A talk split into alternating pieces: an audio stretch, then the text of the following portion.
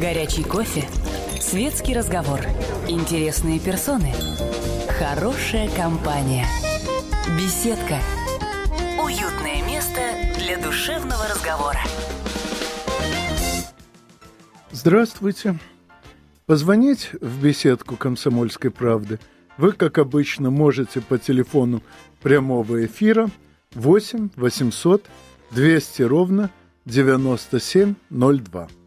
И на ваши вопросы сегодня будет отвечать э, главный редактор сайта однако.орг Виктор Григорьевич Мараховский. Ну а в промежутках между вопросами мы с ним будем говорить о завтрашней годовщине. На всякий случай напоминаю, что завтра э, годовщина первого полета человека в космос. Причем человек этот наш, советский, что, кстати, вызвало массу неудовольствия э, и у его современников, и у нынешних деятелей. Ну, неудовольствие это проявлялось в самых разных формах. В частности, первый полет первого американского космического челнока состоялся день в день через 20 лет, 12 апреля 1981 года. Зная американское искусство рекламы, я, в общем, полагаю, что сделано это было с дальним прицелом. На то, что когда-нибудь э, космическую эру будут отсчитывать не от полета корабля «Восток», а от полета американского космического челнока. Ну, пока это не получилось. Челноки э, три, э, два погибли при разных Из шести. обстоятельствах. Э, остальные четыре э, уже стоят в разных музеях. Ну а та самая ракета, которая вывела в космос Юрия Алексеевича Гагарина, до сих пор выводит в космос все наши корабли с людьми, в том числе, кстати, и с американцами. Ну, понятно, ракета уже не та. Э, В каждом экземпляре э, ракеты, э, первоначально называвшейся Р-7 и бывшей первой в мире межконтинентальной баллистической ракетой, способной доставить к нашим заокеанским братьям термоядерный заряд, э, в каждом новом экземпляре что-нибудь меняется, что-нибудь совершенствуется. И, кстати, именно поэтому вот эти наши одноразовые ракеты летают до сих пор, а американские челноки сняты с производства, точнее, с, э, у- с потребления, поскольку произведены они все одноразово, технологии, по которым они сделаны, с тех пор устарели, а полигона, где можно было бы отрабатывать новинки, у них, естественно, не было. Не переделывать же готовый э, корабль. Поэтому э, наша ставка на многоразовые, то есть на одноразовую систему оказалась в стратегической перспективе эффективней американской на многоразовую. Но- Кстати, я э, хотел добавить, что изначально по планам, а, а, насколько я помню, каждый шаттл Соединенных Штатов должен был совершить более 100 полетов. Вот, в реальности э, это было выполнено, по-моему, процентов на 15-20. М, Да нет, побольше, где-то четверть плана. А даже выполнили. 25. Вот, а, то есть э, забавно, да, что тупиковая абсолютно э, программа, тем не менее, по степени, если можно выразиться, воспетости а, в а, произведениях массовой культуры, в этом действительно американцам равных нету. Она превосходит наши бедные маленькие союзы Ну, должен на заметить, порядке. что в отдаленной перспективе многоразовые системы действительно лучше. Но, во-первых, э, для того, чтобы совершенствовать многоразовые системы, нужно регулярно э, выпускать все новые и новые корабли. А для этого действительно должны ежегодно совершаться десятки, а то и сотни э, полетов.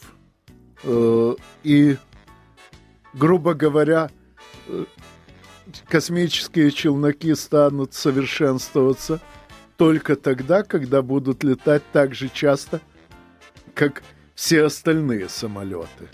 А вот этого пока не получилось. Я думаю, что стоит э, обсудить причины, э, по которым странным образом э, крушение, если можно так выразиться, одной из двух сторон гонки ядерной, политического противостояния Советского Союза на рубеже 90-х годов, одновременно как-то каким-то образом далось сигнал э, крушению или как минимум приторможению огромному э, космической мечты. Это да. Помнится, э, довелось мне несколько лет назад быть в жюри конкурса СССР 2061, э, посвященного тому, как развивалась бы космонавтика, если бы наша страна не развалилась. И, честно говоря, я в этом конкурсе обнаружил лишь очень немного такого, чтобы не писали и наши, и американские э, литераторы, я имею в виду всех, от журналистов до писателей, в те же 60-е годы. То есть идеи появились еще тогда, а воплотить их в жизнь так и не смогли до сих пор. И почему это так? Действительно стоит поговорить, но это уже после выпуска новостей. Не переключайтесь, новости у нас сегодня, как обычно, очень интересные. Горячий кофе, светский разговор, интересные персоны, хорошая компания, беседка, уютное место для душевного разговора. Напоминаю, позвонить в беседку «Комсомольской правды» вы можете по телефону 8 800 200 ровно 9702. На ваши вопросы сегодня отвечает главный редактор сайта однако.орг Виктор Григорьевич Мараховский. А в промежутках между вопросами мы обсуждаем все, что связано с завтрашней годовщиной первого космического полета. Уже есть звонок. Михаил, здравствуйте. А, здравствуйте, добрый вечер. Вот у меня такой вопросик. Не считаете ли вы, что вот э, проблемы с шаттлами и успех наших союзов, они, собственно, связаны приблизительно с тем, что вот, допустим, Ричард Фейман в своей книге «Какое вам дело до того, что думают другие», где он описывает в том числе и расследование гибели Челленджера, он описывает, что э, разработка Челленджеров шла сверху вниз. То есть э, детального, так сказать, проверки каждого узла не было. А если почитать книгу Бориса Евсеевича Чертока «Ракеты и люди», то там, собственно, достаточно четко описано, что мы разрабатывали свою систему снизу вверх, как, собственно, и свою систему «Буран». И из-за этого, собственно, живучесть этой системы, она однозначно будет выше. А вопрос, собственно, в том, а почему э, заложенные в Буран, э, сказать, э, возможности использования одной ракеты энергии без челнока до сих пор не используются? Вот как вы думаете?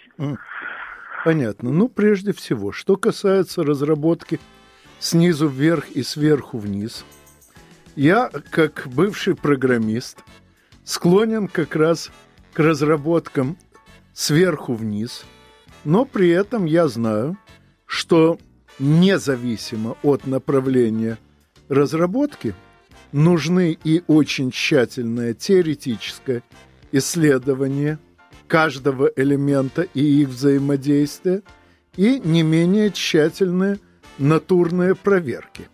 Более того, опять же, как программист, я знаю, что исчерпывающую систему тестов создать чаще всего невозможно, поэтому нужна прежде всего теоретическая проработка, э, которая, собственно, и определяет, какие именно э, реальные особенности и реальные ситуации необходимо тестировать. Так что я боюсь, дело тут в том, что американцы еще в ходе своей лунной программы усиленно рекламировали преимущество э, экспериментального метода над теоретическими исследованиями. Это им было нужно по различным политическим соображениям.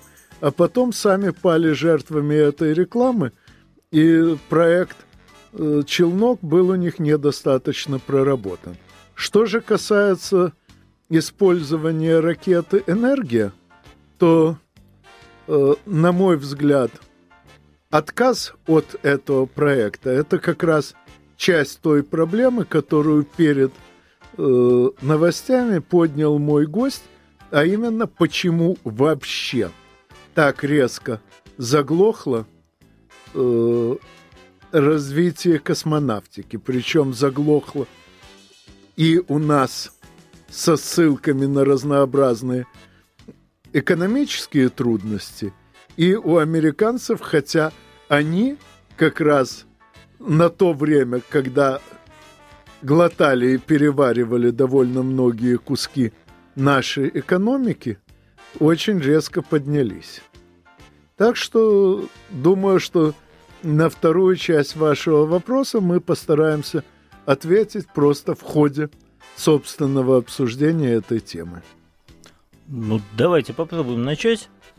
А вот, кстати, не могу не отметить, что э, Борис Евсеевич Черток, который упомянул наш уважаемый слушатель, он незадолго перед своей смертью, он, кажется, умер недавно совсем. Да, по-моему, и двух лет не да, прошло. Да, да, да.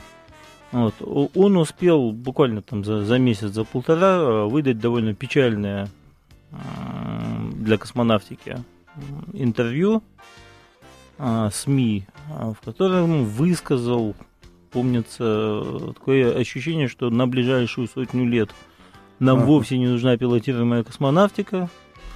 Наши космические аппараты беспилотные потихонечку исследуют Солнечную систему. Там будем посмотреть да, вот, кстати, я проверил заодно. Я ошибся, уже прошло все-таки больше двух лет. Угу. Борис Евсеевич умер 14 декабря 2011, не дожив всего пару месяцев до столетнего юбилея. Извините, что ну перебил. Вот, да? А, и действительно, да, сейчас э, мы часто сталкиваемся с э, вопросом, а действительно, а в самом деле, а зачем, зачем нужна пилотируемая космонавтика? Более сейчас. того, э, в перестроечные годы спрашивали даже, зачем нам вообще нужна космонавтика, зачем мы на нее выкидываем немеренные деньги, ну, действительно немеренные. Насколько я помню, в год на космонавтику каждый советский гражданин тратил порядка 20 рублей. О, боже мой. Ну, э, при том, что минимальная зарплата в стране была 70 рублей в месяц, то для тех, кто э, даже минимальную зарплату вытягивал с трудом, это число могло показаться заметным. А на, вот, на этот счет, кстати, да, замечательно, что вы упомянули, Анатолий Александрович. Мы, помнится, опять-таки пару лет назад беседовали с нашим замечательным фантастом Сергеем Васильевичем Лукьяненко, а, и он как раз э, припомнил эти, э, скажем так, э, фигурально выражаясь, гнилые базары за э, ненужность э, ближнего, в том числе космоса, он сказал, и вы знаете, и так говорили до тех пор, пока у нас сейчас не появились э, ГЛОНАСС, условно GPS, э, спутниковое телевидение и так далее. То есть, э, э сейчас, когда говорят, нам не нужна э, космическая пилотируемая космонавтика, они, э, видимо, тоже думают, что они знают э, все на 20-30 лет вперед. Мы понятия не имеем, зачем нам в итоге может абсолютно практично, практически понадобиться тот же Марс, та же Луна. А, на сей счет я часто цитирую слова великого физика Фарадея. Ну, достаточно сказать, что одной, чтобы оценить его величие, достаточно сказать, что одной из причин провала мировой экономики в первую Великую депрессию в, 29, в 1929 году было исчерпание творческого потенциала – сделанного им в 1831 году э, открытие явления электромагнитной индукции. Так вот, когда тогдашний министр финансов Британии на публичной лекции, где Фарадей э, сообщал об этом открытии, спросил, а какова от него польза, Фарадей ответил, когда-нибудь вы сможете обложить его налогом. И очень даже угадал, поскольку практически вся нынешняя электрогенерация опирается на технику, использующую так или иначе открытие Фарадея. Кстати, заодно оцените, что тогда ученые докладывали о своих открытиях публично, угу. и лекции э, эти были так популярны, что на них присутствовали даже министры. Я, честно говоря, с трудом представляю себе Дворковича или Силуанова, э, пришедшего на лекцию, чтобы послушать какого-нибудь ученого. Они обычно э, предпочитают сообщать ученым, как те должны работать. Ну, да, мы живем вообще в специфическую эпоху. Вот. А может быть, наоборот, они жили в специфическую эпоху. Вот. Но, кстати, вот э, еще раз возвращаясь к мотиву затухания, затухания мечты, затухания э, интереса к космонавтике, тут есть, мне кажется, еще один нюанс. Он такой немножечко, может быть, слегка притянутый за уши, может быть, слегка глобальный, но в свое время развитие космонавтики, в том числе и освоение дальнего космоса, ну, относительно дальнего, вот, оно воспринималось скажем так, э, еще и как способ э, эмансипации человечества, решения, условно говоря, вопроса жизненного пространства.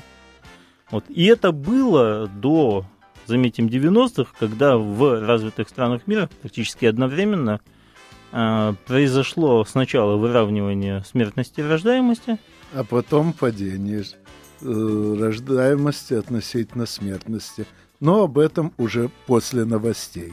Не переключайте. Горячий кофе, светский разговор, интересные персоны, хорошая компания, беседка, уютное место для душевного разговора.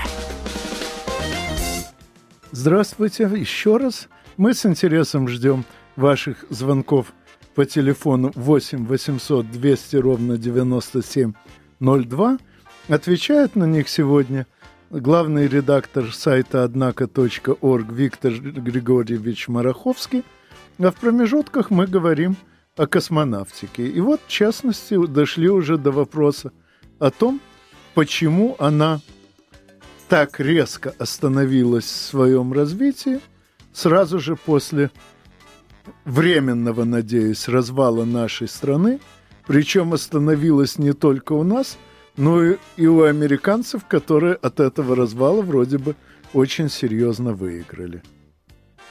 Вот, ну, скажем так, к вопросу о том, что выиграли американцы, сейчас уже можно подходить достаточно философски.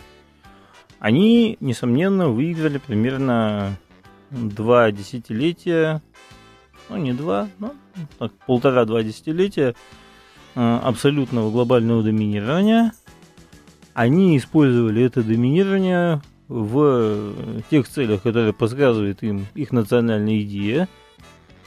Вот. То есть обогатились еще больше. Вот. Что касается космоса, то космос они в значительной степени судя по всему, по результату, а, представляли себе как полигон борьбы с противоположным лагерем. И когда над этим лагерем, условно говоря, был отражен их флаг, космос у них, что, что называется, ушел из приоритетов. Вот. Э, это не, в коем, ни в коем случае не означает, вот, что замечательные американские ученые-исследователи прекратили работу по изучению Солнечной системы. Это не так. Вот. Но то, что они, в общем-то, забили на космонавтику, в широком смысле слова, ну, это, скажем так, да. доля финансирования космонавтики в американском бюджете упала так резко, что большая часть людей достаточно умных, чтобы работать в этой чрезвычайно сложной отрасли, предпочли искать для своих умов более денежные применения. Да, увы. Увы, да, и в итоге, что мы видим? Мы видим, что задуманные еще в, может быть, на волне, да, в начале 90-х годов на волне энтузиазма космические аппараты изучают, условно говоря, атмосферу Титана, где-то в отдалении. Вот, и, и на смену им планируются какие-то, в общем-то, формальные отмазки от научного любопытства. Да, какие-то незначительные, в общем-то. А, мы, мы, мы видим, что э, само пространство проектирования да, и, и прожектирования, оно сужается, несомненно, у них. Вот, в этом, на этом фоне, кстати, интересно было бы э, посмотреть, э, как мы сейчас смотрим на будущее. Буквально вчера, если мне не изменяет память, э, Дмитрий Олегович Рогозин, наш э, вице-премьер по оборонной. оборонной и в том числе, соответственно, по космическим технологиям, э, опубликовал в официальной газете, российской газете, э, некоторые тезисы свои, вот, если я не ошибаюсь, он там выдвинул э, три основные стратегические задачи. А, во-первых, а, как он сказал, переход от, э, скажем так, освоения околоземных низких орбит к их использованию, коммерческому использованию, создание там неких э, дополнительных э, пространств коммерческого использования – во-вторых, освоение и последующая колонизация Луны и окололунного пространства космического. И в-третьих, это а, ну, так, подготовка, старт, в том числе с использованием Луны, к освоению Марса. Марса и других объектов Солнечной системы. Вот. При этом он, ну, вот, у меня лично осталось впечатление такое э, занятное, что несмотря на то, что он в своей этой самой э, в своей статье как-то пытается объяснять, что вот, вы знаете, мы ушли от э, космического романтизма изначального, и теперь приходим к космической прагматике, да, к такой земной прагматике. Вот. Но мне кажется, что на самом деле он просто рационализирует, да, вполне нормальное человеческое, справедливое, естественное влечение – человека в космос, которому, в общем-то, не нужно извиняться. Вот, пытается прикрывать его какими-то э, псевдополезностями. Хотя бы потому, что мы на самом деле действительно не знаем, какова будет полезность через 50 лет, когда наши станции действительно будут на Марсе. Ну, а еще следует отметить, что э, была очень интересная причина, по которой Константин Эдуардович Циолковский, э, скромный учитель физики и разработчик нескольких довольно удачных проектов дирижаблей, неожиданно переключился на разработку методов проникновения в космическое пространство. И причина была в том, что согласно создаваемой тогда философии, получившей название «русский космизм», в перспективе ожидалось воскрешение из мертвых всех, кто когда-либо жил. Надо сказать, что по современным воззрениям это станет чисто технически возможно примерно через 1-2 два века, а тогда просто думали, что это когда-либо станет возможно.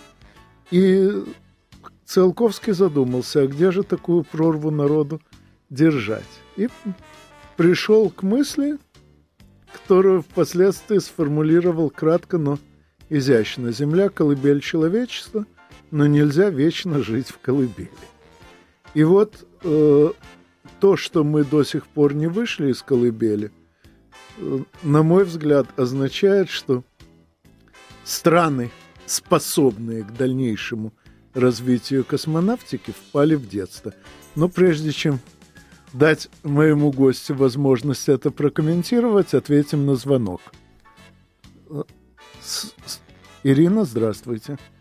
А я не с самого начала, к сожалению, слушаю. Может быть, вы этот вопрос затрагивали.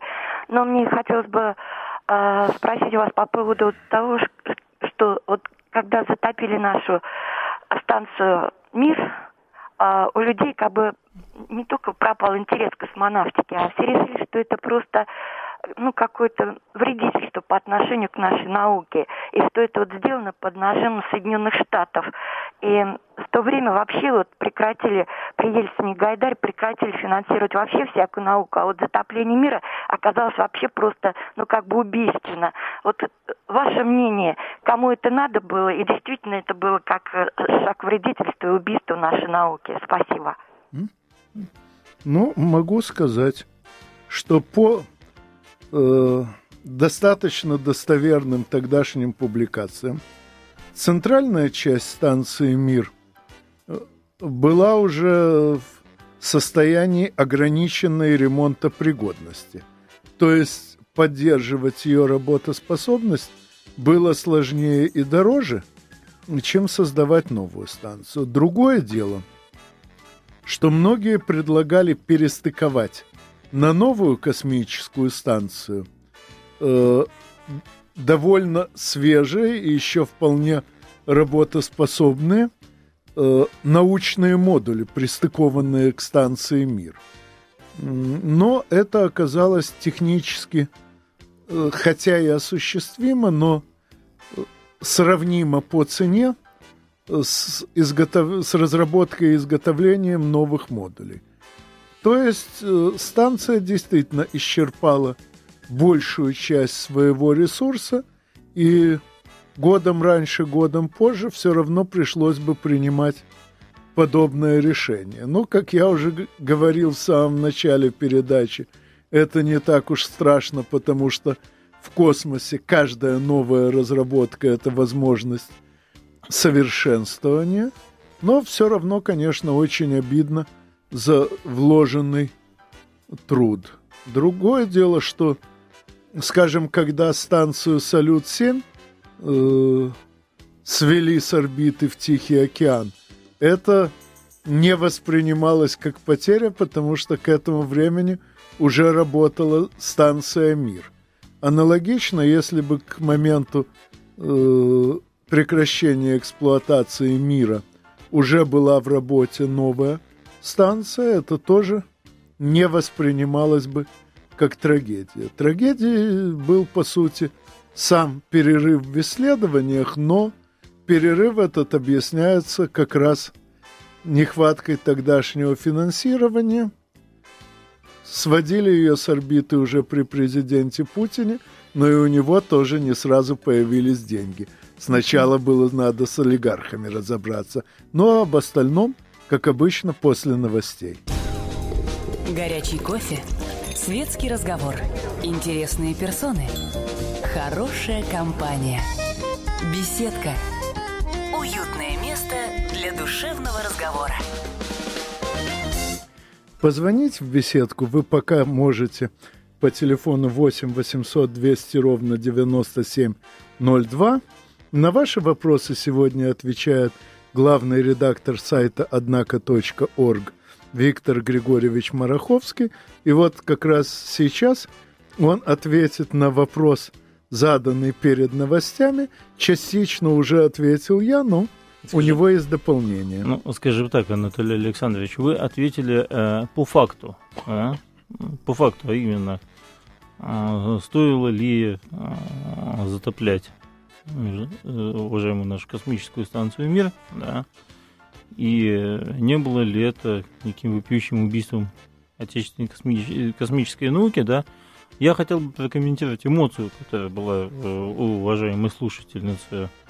Абсолютно, заметим, неподдельная эмоция, да, но мне кажется настораживающим в этой эмоции вот эта вот э, априорная готовность трактовать эту, эту, к сожалению, есть у нас такая субкультура уже, да, у нас в среде вот, э, неравнодушных людей, да, определенная готовность толковать любое событие как э, убийство, самоубийство, развал вредительства там, и так далее. Да. В этом разрезе я не могу временно не спуститься с космоса вот, на Землю, где в течение последних там, лет пяти активно процветала эта фраза про э, Сердюкова, развалившую армию, вот. И сейчас действия этой разваленной армии а, на территории Крыма и потенциальная, скажем так, э, и, и, и истерика да, всего мира от того, что эта разваленная армия может появиться на территории нашего будущего Юго-Западного федерального округа, вот, они как бы наглядно демонстрируют, э, что вот эта вот субкультура готовности, да, признать, что у нас все развалено, попильно, предано и, и забыто, и все, и, и все вообще, полимеры вообще как бы это... Ну да, все пропало. Да, все пропало. Вот, а она уже не актуальна, она уже не в тренде, из нее уже все-таки пора выходить, мне кажется. Ну, что ну, касается реплика. Сердюкова, раз уж его затронули, то должен заметить, что большая часть реформ, проводимых при нем, была задумана еще э, в начале 80-х годов. Да. Просто тогдашние э, обстоятельства во всей стране помешали их осуществить. Естественно, любая реформа, во-первых, затрагивает очень многие интересы и поэтому вызывает справедливое негодование множества очень серьезных и уважаемых специалистов.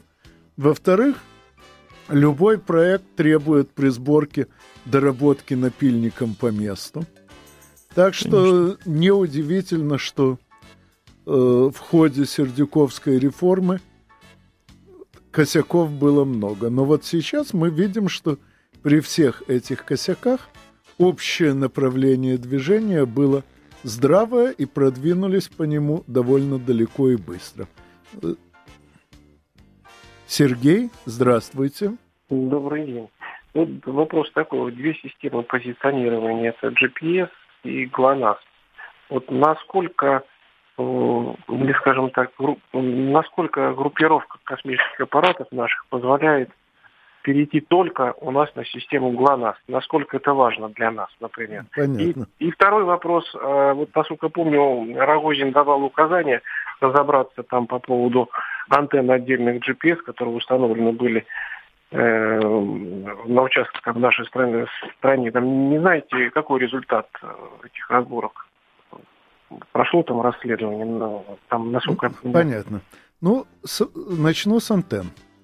В принципе, размещение э, наземных антенн GPS на нашей территории выгодно нам, так же, как размещение антенн ГЛОНАСС на американской территории выгодно американцам. Было бы. Дело в том, ну да, было бы. Но они очень любят на зло бабушки отмораживать себе уши. Э, дело в том, что э, чем больше наземных объектов, с которыми обмениваются сигналами спутники, тем точнее вычисляется положение самих спутников, и тем точнее соответственно, координация э, положений, расчет положения других объектов. Поэтому наличие антенн GPS на нашей территории, несомненно, помогает всем, кто у нас пользуется GPS.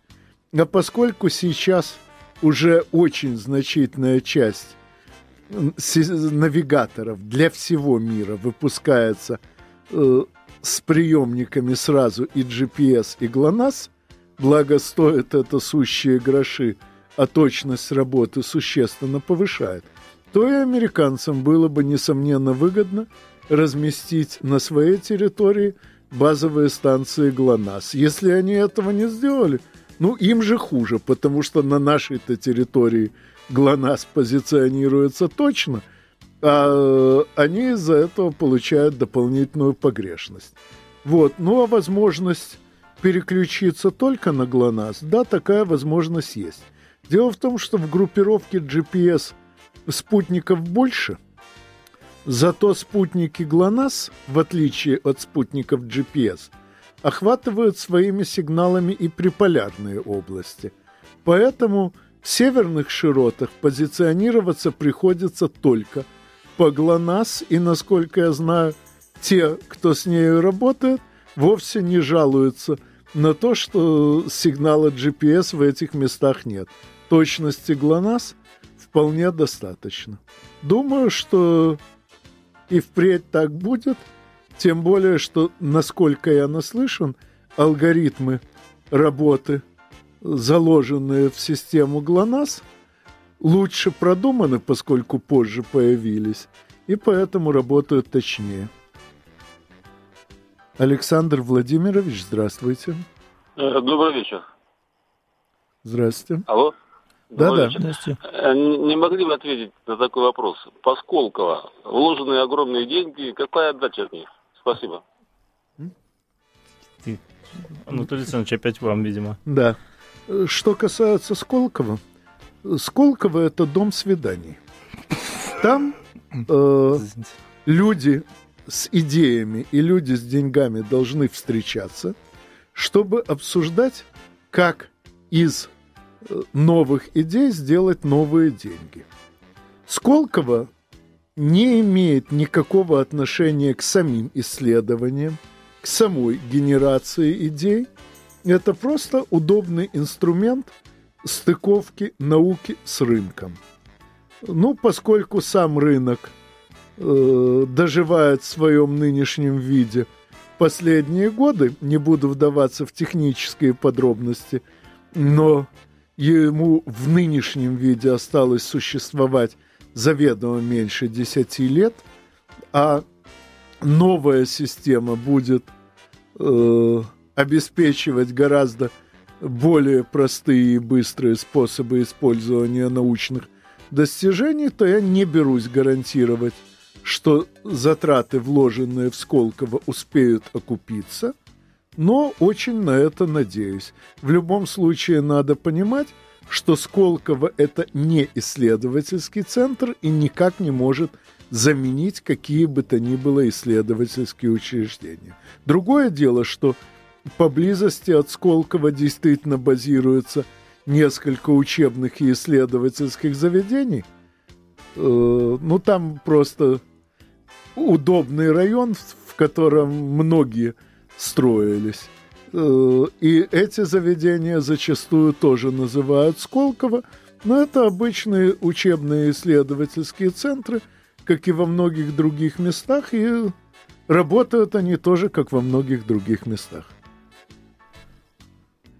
Ну, а теперь, поскольку времени, к сожалению, очень мало, Да. хотелось бы, чтобы Виктор Григорьевич как-то подытожил главный вопрос, а именно, можем ли мы ожидать, что завтрашний праздник будет и впредь через многие годы восприниматься именно как праздник? Ну, скажем так, как раз через многие годы он будет восприниматься как э, один из главных праздников человечества, как один из самых масштабных праздников человечества. э, По одной простой причине. Да? Подобно тому, как от, э, условно говоря, изобретения электричества до его повсеместного практического применения и использования, до того, что, до того момента, когда без него уже стало невозможно жить, прошло больше двух столетий.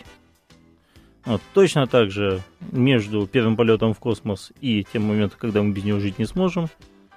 И более того, будем жить именно там. Тоже пройдут, Пройдут многие, многие годы. десятилетия. Ну, а с вами мы, как всегда, услышимся через неделю в беседке радиостанции «Комсомольская правда». До свидания. Беседка. Беседка. Уютное место для душевного разговора.